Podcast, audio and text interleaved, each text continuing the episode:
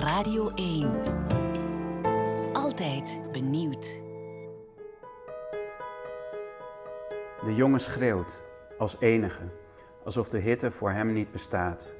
Hij sprint en sleurt, speelt een heel andere wedstrijd dan de rest. Geen suf vriendschappelijk potje op veld 4 dat nergens meer om gaat en niemand iets kan schelen, maar een finale waarin elk balcontact een kans is om het verschil te maken. Albert de Leeuw weet dat hij naar het clubgebouw moet, naar het zweterige kantoor van directeur Theo Verdonk. Er hangt veel af van een gesprek. Alles eigenlijk. Maar het lukt hem niet zich los te maken van het veld. Van de kleine jongen in de spits bij KVC. Amateurclub. De jongens van FC Achilles onder 15, profvoetballers in opleiding, God betert, lijken de 0-0 al lang best te vinden. Ze tikken verdoofd rond en komen nauwelijks van de eigen helft af. Alsof goed voetbal simpelweg niet kan opbloeien op deze dorre grond. God Christus, weer een hobbelballetje terug op de keeper. Albert snuift en perst zijn kiezen op elkaar. Hij heeft al veel te lang getreuzeld, meer dan genoeg geduld verspeeld aan deze wanvertoning. Hij heeft zich al half omgedraaid en kijkt nog één keer naar het veld. Hij kan het niet laten als de wedstrijd eindelijk openbreekt. De weg naar de top van de literatuur is geplaveid met bloed, zweet en goede boeken. Mijn naam is Tom en ik neem je mee op bezoek bij acht beginnende schrijvers uit Vlaanderen en Nederland. De Verbekes en Elschots van de toekomst. Wie zijn ze? Wat schrijven ze? Maar ook, wat staat er in hun boekenkast? Want je bent wat je leest. Een lijstje van alle boeken die zo meteen vermeld worden vind je terug op langzullenwelezen.be. Zo kan jij rustig genieten van Groen Gebladerte.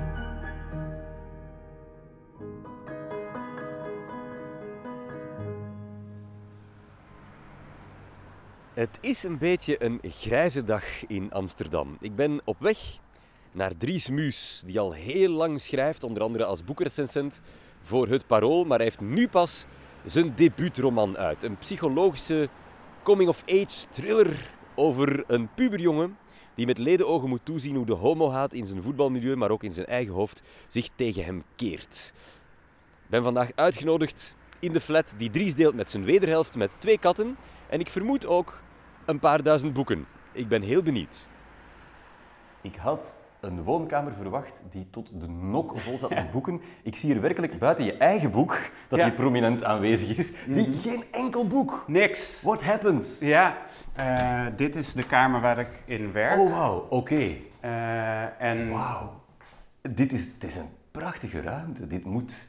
Ja, eh, dank je. Ja, het is een, een, een mooie, prachtig wit geschilderde hoge kamer, hoog plafond, met één wand die volledig bedekt wordt door boeken. ja, En daarvoor staat je schrijftafel. ja, Zeg, wat een opgeruimde boekenkast heb jij. heb je dat speciaal voor mij gedaan? Of is dat een beetje wel. Ja, ja, ja. Nou ja, eh, het, er is niet echt een heel duidelijke volgorde in. Eh, voor mijzelf ook niet echt. Voor buitenstanders al helemaal niet, denk ik. Eh, ik heb het een beetje, of niet een beetje, ik heb het wel op taalgebied geordend. Maar helemaal linksbovenin staat Homerus, de Ilias en de Odyssee. En eh, daarna Dante. En dat zijn dan een beetje de, de grote, nou ja, middeleeuwse en pre-middeleeuwse namen. Daarnaast, vlak daarnaast staat ook eh, Don Quixote. Ja. Eh, dus ik, dat was een beetje het idee van daar echt de grote, ja, de boeken waarmee de romankunst begonnen is, zeg maar. En dan volgt een stukje Duits, dan een stukje ja, Scandinavisch, zeg maar. Daarnaast Japans, Aziatisch, wat weer iets totaal anders is. En dat zijn eigenlijk allemaal soort van kleine plukjes.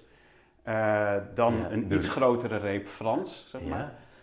En dan komt eigenlijk het, het eh, laten we zeggen, het zwaartepunt van de verzameling. En dat is gewoon het, het Engelse taalgebied. En dat is eh, Amerikaans en Engels en Canadees en Iers. Heb je een idee welk van deze boeken je bij benadering al het langste hebt? Oh, wat een goede vraag. Eh, dus ik heb boven nog de kast met, nou, daar staan allemaal stripboeken in en kinderboeken, studieboeken en zo. Ik had een hele tijd niet gelezen. Ik heb eigenlijk mijn hele basisschooltijd eh, tot mijn twaalfde ongeveer ongelooflijk veel gelezen. Eh, en ook de hele bibliotheek uitgelezen zo ongeveer. En toen ging ik naar de middelbare school. En nou ja, je weet misschien hoe dat gaat. Dan was lezen niet cool meer. En was cool zijn opeens heel erg belangrijk. En op de een of andere manier was ik daar erg gevoelig voor. Dus ik dacht, oh, dit gaan we dus niet meer doen. Uh, ik ga me bezighouden met coolere dingen, voetbal, uh, muziek, weet ik veel. Uh, dus toen heeft het lezen eigenlijk een hele tijd stilgelezen en las ik alleen eigenlijk in zomervakanties. En begon ik dan opeens ook in die twee, drie weken van zomervakantie dat ik boeken had, een soort van leesachterstand in te halen. Dus las ik dan nou ja, in een paar weken 10, 20 thrillers weg, zeg maar. Wow. dus er zat kennelijk nog een soort van leeshonger die, die naar een uitweg zocht. Um, en toen kwam ik in VWO 4 op mijn zestiende en toen moesten we weer verplicht lezen voor Nederlands. En eigenlijk een van de eerste boeken die ik toen las was uh, De Donkere Kamer van Damocles van Hermans. En dat was voor mij ja, fantastisch. Echt, echt een van mijn meest uh, verpletterende leeservaringen. Maar ook omdat het een, uh, een, een, manier van schrijven was die ik niet gewend was van kinderboeken, zeg maar. Van de jeugdliteratuur die ik tot dan toe had gelezen.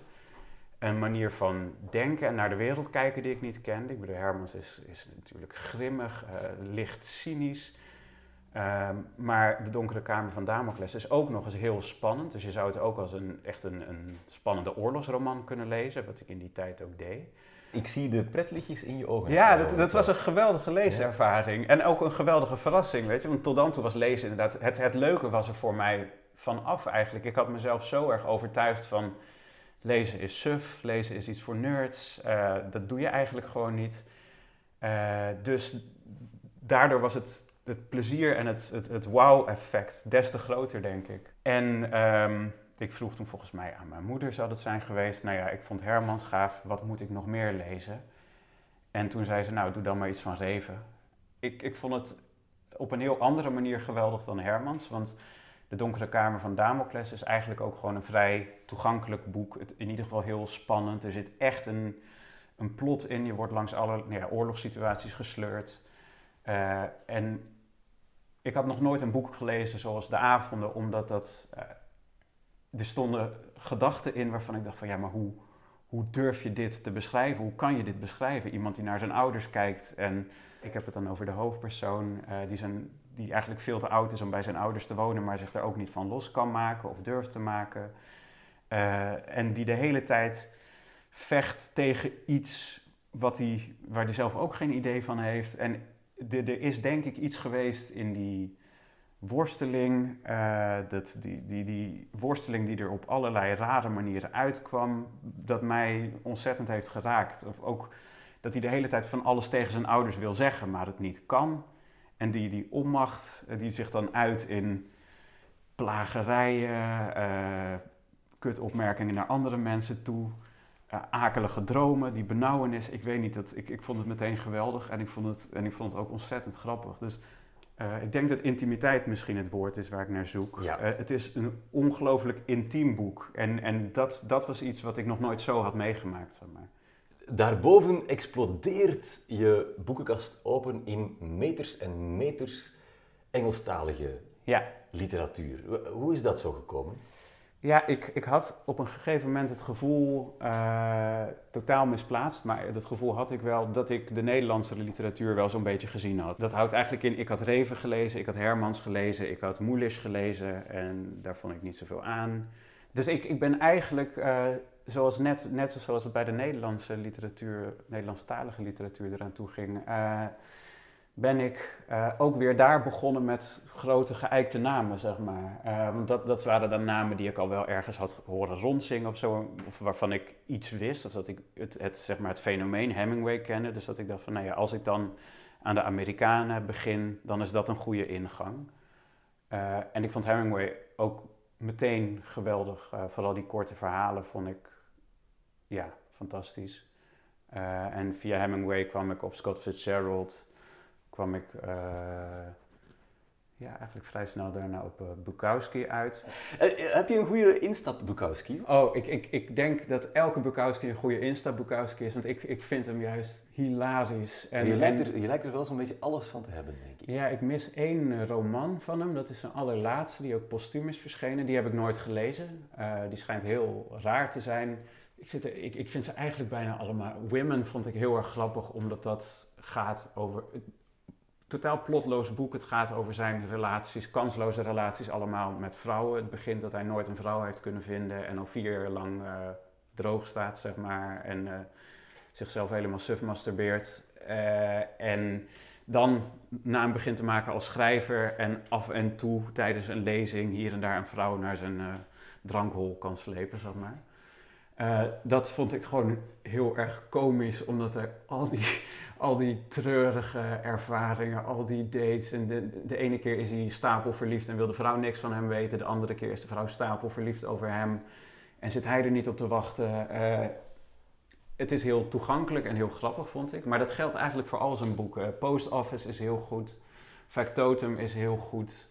Ham on Rye is ook goed, maar dat is misschien zijn wat serieuzere boek, omdat dat wat meer gaat over zijn jeugd, zijn, zijn jeugdtrauma's, zeg maar. Maar het is nog steeds een heel grappig boek.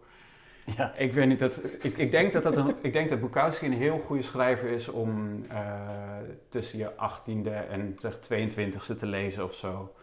Als je nog uh, wat meer soort van die, die rebelsere neigingen hebt. Ja. Uh, en ook een beetje voortmoddert met relaties en dates. En en ook niet al te zware literatuur. Want het, het, is ook nog eens, dat, dat vind ik ook wel echt. Ik vind het ook gewoon echt een ontzettend goede schrijver. Dus, de, dus je moet denk ik echt je best doen om slechte zinnen bij hem aan te treffen.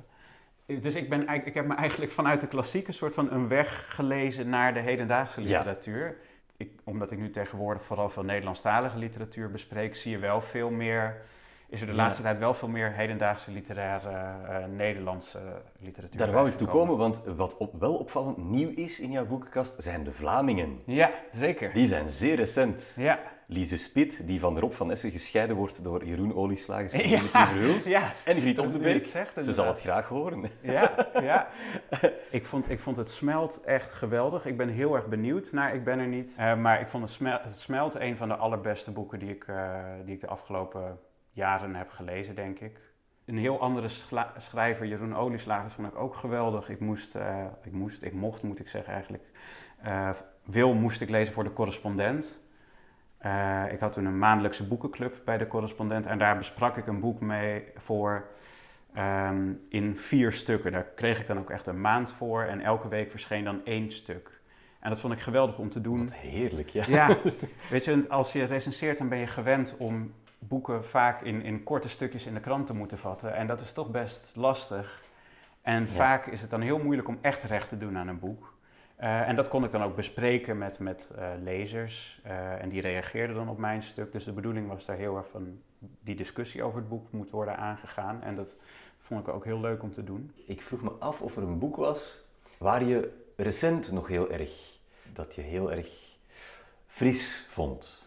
Uh, een boek wat ik uh, vorige week had gelezen is uh, Beloved van Toni Morrison.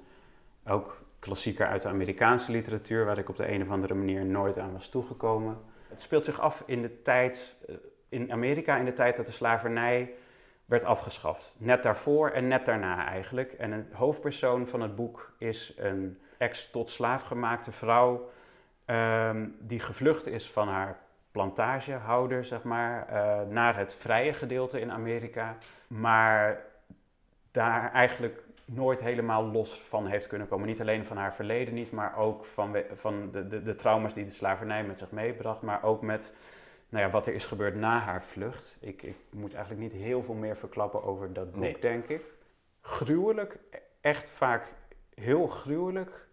Uh, omdat Toni Morrison heel erg beschrijft van binnenuit wat wat zo'n slavernij met je doet tot op de kleinste details, zeg maar. Uh, een van de mannelijke hoofdpersonen die voor het eerst in zijn leven geld krijgt, ik geloof een, een dollar of misschien een paar centen, voor werk dat hij heeft gedaan. En zij beschrijft dan zo ontzettend mooi wat, gewoon dat besef dat hij een muntstuk in zijn broekzak heeft, wat dat met hem doet. Dat hij het niet kan geloven, dat hij eigenlijk verdwaasd over straat loopt met dat muntstuk in zijn zak dat hij zelf heeft verdiend. Dus dat boek heeft me ontzettend veel gedaan. Ik heb eigenlijk de afgelopen, afgelopen twee, drie weken heb ik dat gelezen. En soms heb je bij een boek dat je al uh, weet van, oh ja, dit boek dat gaat me aan het janken krijgen. Niet alleen omdat het soms gewoon heel inderdaad ontroerend is. Uh, ja, ook omdat het zo hard is, maar omdat ze zo duidelijk maakt wat, wat mensen elkaar op hun slechtst kunnen aandoen. En ook wat ze op hun best ja, voor elkaar kunnen betekenen. Zeg maar. En dat, ja, ik vond het echt, echt prachtig. Echt een geweldig boek. Zometeen hoor je nog welke enorme leesopdracht ik van Dries Muus kreeg als voorbereiding voor dit gesprek. Maar eerst zijn eigen roman, De Afwijking. Matti is een reizende stervoetballer van 14. Nadat hij met een erectie in de douche wordt gespot, barst een cascade aan pesterijen los, tot ver buiten de club. Social shaming die hem langzaam verteert. Zijn moeder en trainer proberen te helpen, maar hun eigen demonen staan hen in de weg. Het heeft jaren geduurd voor dit indringende debuut er kwam, en dat heeft alles te maken met de inhoud van het boek. Wat het zo lang zo moeilijk heeft gemaakt, denk ik, is dat ik lang heb heen gedraaid om iets wat mij in mijn persoonlijke leven is overkomen. Wat, nou ja, jaren geleden, toen ik, nou, laten we zeggen, 13, 14 was of zo. En dat, ehm, dat daar toch het, het echte verhaal in bleek te zitten wat ik, nou ja, wat ik moest schrijven, denk ik. Ja, dat klinkt misschien dramatischer dan ik bedoel, maar het was wel zo dat ik, toen ik pas echt daarover ging schrijven, voor het eerst het gevoel had van, oh ja, nu schrijf ik uh, over iets wat voor mijzelf ook gewoon spannend is. Nu begeef ik me op een gebied wat ik eigenlijk eng vind, waar ik eigenlijk liever niet over wil schrijven. Maar misschien gaf dat juist wel een, voor mezelf een extra lading aan het verhaal. En een lading die daardoor ook eerder op de pagina's is terechtgekomen. En ik denk dat dat is wat uh, miste in die eerdere pogingen tot fictie. Um, mijn hoofdpersoon is een jongen van een jaar of veertien, uh, die um, binnen zijn voetbalteam in die voetbalwereld wordt hij betrapt met een stijve onder de douche. Althans, dat is de roddel die rondgaat. Een halve stijve. Een, een halve stijve, ja, precies. En die halve stijve is genoeg om uh, hem het stempel van homo te geven binnen die nou ja, macho jongensvoetbalwereld, zeg maar. En um, er is heel veel in het boek wat ik echt uh, heb verzonnen of enorm heb aangedikt. Maar de kern van dit conflict, namelijk dat die roddel rondging van hé, hey, die gast die heeft een stijver gehad, dat is iets wat ik ook uh, op mijn middelbare schooltijd heb meegemaakt. Uh, bij mijn voetbalclub en eigenlijk vooral op school en in de, de, de wereld rondom die voetbalclub. Uh, je bent heel erg bezig met je eigen seksualiteit natuurlijk. En er gebeurt van alles in je lijf en in je hoofd waarvan je totaal niet weet wat het nou precies betekent. Um, en je bent ook nog eens, en ik was dat zeker, heel erg gevoelig voor je, je status, je reputatie. Je wil heel graag gezien worden op een goede manier. Je wil er heel graag bij horen. Nou ja, en voor mij kwamen al die dingen. Uh, ja, daar kwam eigenlijk in één klap een soort van eind aan. Ik dacht, nou ja, het is nu gedaan met mijn reputatie, mijn status. Uh, vanaf nu ben ik ja, de, de, de loser van de omgeving, zeg maar. Uh, en dat kwam simpelweg omdat dat, dat het stempel was wat op alles wat ook maar neigt naar homoseksualiteit. Um, dat is het stempel wat daarop drukt binnen die, die wereld waarin ik me toen begaf, zeg maar. Ja. Ben jij homo? Nee, dat ben ik niet. Nee. Ja. Dus dat was... Maakte het dat erger of net niet? Um, ik, ik kan me voorstellen dat het moeilijker was geweest als ik toen ook nog gevoelens voor jongens had gehad. Dat was toen niet zo. Ik, ik, uh, ik begon wel mijn eigen seksualiteit te ontdekken. Of eigenlijk was dat toen al totaal overweldigend. Maar uh, die was wel heel duidelijk op meisjes gericht. Dus voor mijzelf was daar geen twijfel over. Wat me opviel in, in uh, de afwijking in je boek is dat Mattie het zichzelf ook voor een stuk aandoet. Hij is zo geconditioneerd dat hij denkt, en ik citeer, uh, dat er zoiets bestaat als gaye gevoelens en goede gevoelens. Ja, ik ben blij dat je dat eruit had, want ik, ben, ik heb daar wel echt mijn best voor gedaan. Want ik wilde ook niet het alleen bij de gemeenschap leggen. Ik wilde ook laten zien wat zo'n roddel, of in ieder geval een sfeer binnen de gemeenschap, zo'n taboesfeer, kan doen met iemand die daar ja, eigenlijk heel erg in dat taboe gelooft. Dus eerst heb je het taboe van buitenaf. En dat vertaalt zich heel erg naar een taboe van binnenuit. Dus uh, hij heeft zo vaak te horen gekregen dat. En het is eigenlijk zo normaal binnen die cultuur waarin hij opgroeit. Uh, dat homo zijn, of ook maar de schijn van homo zijn, dat dat iets verschrikkelijks is dat op het moment dat hij zelf daar ook iets van voelt, ja, hij, hij weet niet beter, zeg maar. Hij, hij heeft nooit te horen gekregen, of het is in ieder geval nooit tot hem doorgedrongen, dat het ook gewoon, dat, dat er niks mis mee is. En binnen die voetbalwereld is dat denk ik wel iets wat nog steeds wel erg leeft.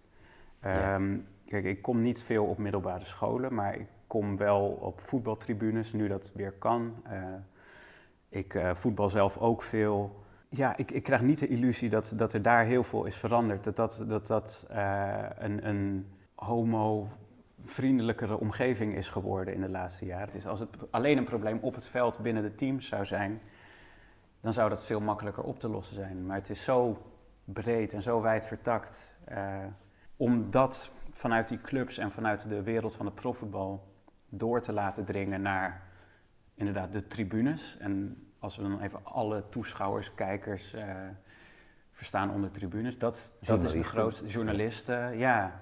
Ook mensen die op tv over voetbal praten. Uh, ja. dat, dat is de grootste uitdaging, denk ik, om die brug te slaan. Het leuke is ook dat, je, uh, dat het verhaal zich niet in een absolute topclub afspeelt, maar net in zo'n subtopper, in zo'n ploeg die er altijd net niet komt. Ja. En ook um, de tientallen, honderden, misschien zelfs duizenden mensen die elk weekend dat milieu bevolken, dat, dat triggert jou, dat raakt ja. jou, dat, daar zie jij poëzie in. Ja, ja ik, ik aan de ene kant, ja, er, er gebeurt ontzettend veel. Het is allemaal conflicten, spanning, er is een publiek, er is uh, prestatiedruk. Maar het is een wereld die je niet vaak in fictie ziet. En ik, uh, dat werd me deels ingegeven doordat ik uh, The Art of Fielding las. Dat is een boek waar we het nog niet over hebben gehad. De kunst van het veldspel uh, van Chad Harbeck. En dat gaat over honkbal. En ik, ik weet niks van honkbal. ik begrijp er ook niet heel veel van. Um, maar ik vond het, voor mij was dat voor het eerst dat ik een roman las waarin die wereld zo erg van binnenuit werd beschreven. En ik heb ook van mensen gehoord die ook net als ik geen honkballiefhebbers zijn, die dat toch ook, nou ja, die daar ook door meegesleept werden. En dat had ik daarbij ook. En toen ik dat las, dacht ik, oh ja, dit, het zou geweldig zijn om ook zoiets met de voetbalwereld te doen, ja. met dat als achtergrond, zeg maar. En um, ja, da, dan, dan ontkom je er niet aan om dat in al zijn, of in al zijn uh, om, om ook dan inderdaad de tribunes neer te zetten, om ook de kantine uh, ja, in alle niveaus ja. enigszins weer te geven. Elk van mijn gasten mag mij één huiswerkboek opleggen dat ik gelezen moet hebben voor ik bij hen op bezoek mag komen. Dries Muus heeft vals gespeeld met de Patrick Melrose romans van Edward St. Aubyn. Vijf meesterlijke boeken uit de jaren 90, met in de hoofdrol een verdorven drugsverslaafde uit de Britse upper class en zijn verwoestende jeugd vol misbruik en leegte. Venijnig, hilarisch en van het beste proza dat ik ooit onder ogen kreeg. Uh, ik was, ik denk, nou, 28 of zo toen ik dit boek las. En meestal is dat de leeftijd dat je, denk ik, je grote leeservaringen al zo'n beetje gehad hebt. Uh, ik was hier in ieder geval heel erg verbaasd door. Uh, omdat het in de tijd dat ik hem las, was het in Nederland nog niet een heel bekende naam. Hij begon toen net een beetje rond te zingen, maar vooral bij onder andere schrijvers. Dus er waren uh, Jonathan Franzen was er laaiend enthousiast over. Jay McInerney, uh, Amerikaanse schrijver, was er enthousiast over. Um, nou ja, nog zo'n paar grote namen. En ik dacht, ik ga, daar, ik ga er dan toch maar aan beginnen. En ik heb het idee dat er niet heel veel schrijvers zijn die, zijn, die hun hoofdpersonen zo dicht langs de afgrond laten lopen als uh, Edward St. Aubyn. Deze Patrick Melrose die, uh, heeft een gigantisch jeugdtrauma. En niet één trauma, maar eigenlijk is zijn hele jeugd één groot trauma. Hij, hij wordt op eigenlijk alle mogelijke manieren die er zijn mishandeld. Uh, komt later, inderdaad, raakt hij verslaafd uh, aan drugs, aan alcohol, aan eigenlijk alles wat hij maar kan pakken om, om iets van dat trauma uh, nou ja, te verdoven. Iets van zijn pijn te verdoven. En wat hem overkomt is, is heel rauw, is afschuwelijk. En de schrijver voert hem echt naar, nou ja, naar de diepste ellende die je kunt voorstellen. Maar hij begeleidt hem daar stapje voor stapje ook weer uit. dus het is aan de ene kant zijn het hele zwarte boeken, maar aan de andere kant zijn het ook hoopvolle boeken. En uh, er schuilt een soort optimisme in, maar dat is niet de optimisme van het, van het vrolijke soort. Het is een heel zwaar bevochten optimisme. En juist dat het zo zwaar bevochten is, maakt het voor mij waarachtiger, zeg maar. Het is niet een, een spreuk uh, waar geen worsteling aan vooraf gaat. Nee, je gaat eerst mee in die diepe ellende en daar wordt je, het wordt heel goed invoelbaar gemaakt waarom iemand eigenlijk die drugs als enige oplossing, uitweg ziet of tijdelijke verdoving. Eh, en dat wordt ook nog eens heel goed en mooi beschreven. Op zo'n manier dat je ook denkt, nou laat ik ook maar eens een spuit in mijn arm zetten anders. Het, is, het zijn heel compacte boeken eigenlijk. Het zijn vijf romans die zich bijna allemaal op één dag of één weekend afspelen. Uh, en wat me er zo aan, deels aan raakte, was dat ik het gevoel had dat St. Albin in één alinea of in twee zinnen of zo gewoon hele dilemma's weet te vatten. Of hele levenshoudingen, worstelingen, conflicten.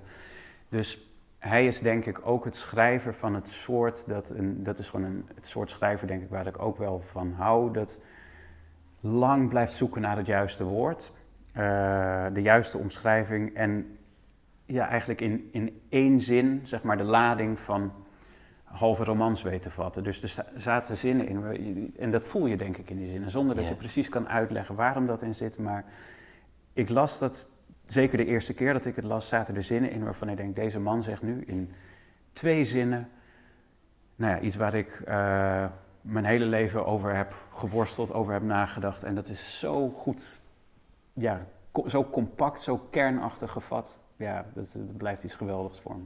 Op de cover van mijn exemplaar staat Benedict Cumberbatch. Heb jij de vijfdelige reeks gezien? Met hem in de rol van Patrick Melrose? Ja. Voegt hij er iets aan toe? Hij lijkt mij de geknipte man voor dat personage. Hij was geweldig. Ja. Echt, echt ontzettend goed. Ja.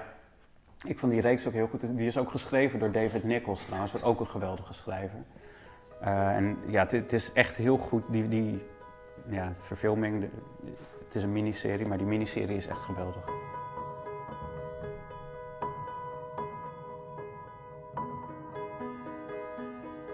Alle boeken die in deze podcast revue passeerden, vind je terug op langzullenwelezen.be, het boekenplatform van de openbare omroep. Als je inspiratie vond in dit gesprek, dan hebben we ons doel bereikt. Deel gerust je enthousiasme met een beoordeling of een aanbeveling in je favoriete podcast-app. Daar kan je ook de vorige twee seizoenen van Groen Gebladerte beluisteren. De prachtige muziek die je hier hoort werd speciaal voor ons gecomponeerd door Sander de Keren.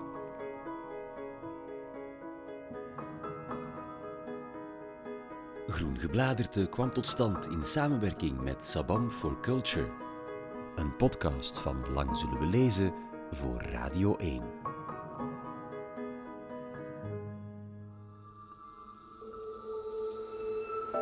Dit was Groen Gebladerte een podcast van Radio 1. Ontdek nog meer podcasts van Radio 1 in onze app of op radio1.be. Radio 1. Altijd benieuwd.